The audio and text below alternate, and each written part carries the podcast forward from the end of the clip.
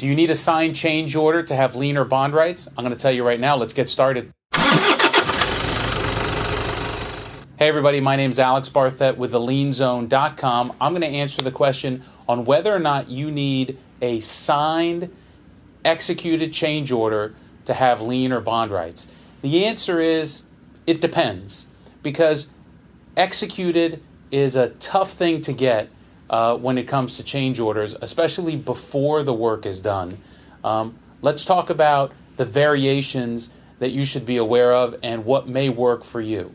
So, if you are doing work and someone asks you to to uh, start that work without a signed change order, I would suggest to you the first thing you need to do is look at your contract. What does your contract say with respect to change order work? If your contract is any more than a couple of pages, I'm going to guess that your contract says that you need a fully executed change order or you're going to do the work for free. Obviously, you're not interested in doing the work for free. So, what do you do, and do you have lien and bond rights if you start the work?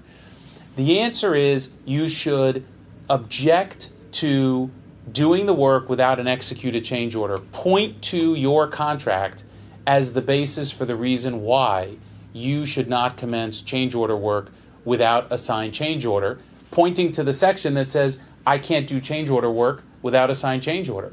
If they insist, you probably have another provision in your contract called a change directive where they can instruct you to proceed as a change where you keep segregated records of your labor and materials for the purpose of billing.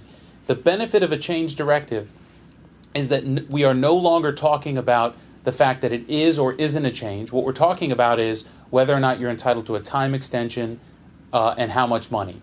So let's get back to the crux of the question, which is do you have lien or bond rights if you don't have a fully executed change order?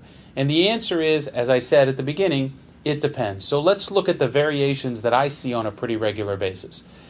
If you have nothing in writing, zero in writing to support your change order, I would not lien uh, for that. Now, you may decide to submit a bond claim because there's lesser penalties, if no penalties, if you have some basis to claim that the work was an extra even though you don't have anything in writing. But I wouldn't lien for it.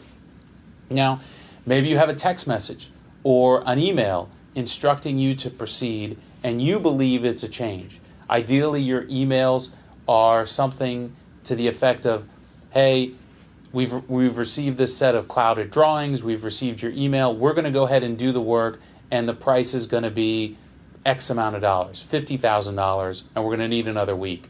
That's a great email to have sent before you started the work. And then ideally, they have responded back to you saying, proceed. Um, now, sometimes we don't see that level of detail.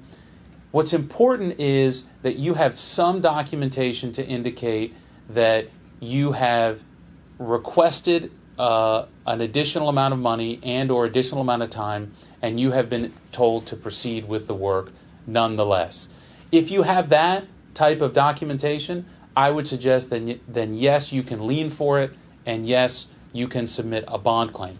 There may be an argument on whether, in fact, it was truly a change and what the value was, but if you have that documentation, you have a good faith basis to include it in your lien and bond claim. Obviously, the last uh, example or situation is where you have a fully executed change order, and absolutely if you have that fully executed change order, uh, then yes, you can lien and submit a bond claim for it. I know there's a lot of gray area in here. Sometimes it's very fact specific. Um, you should definitely consult with a lawyer before you make the draconian move of, of recording a lien. If you have questions about lien or bond rights or your change orders, send me an email, alex at barthet.com. Follow us on Twitter at the lien zone. See you next time.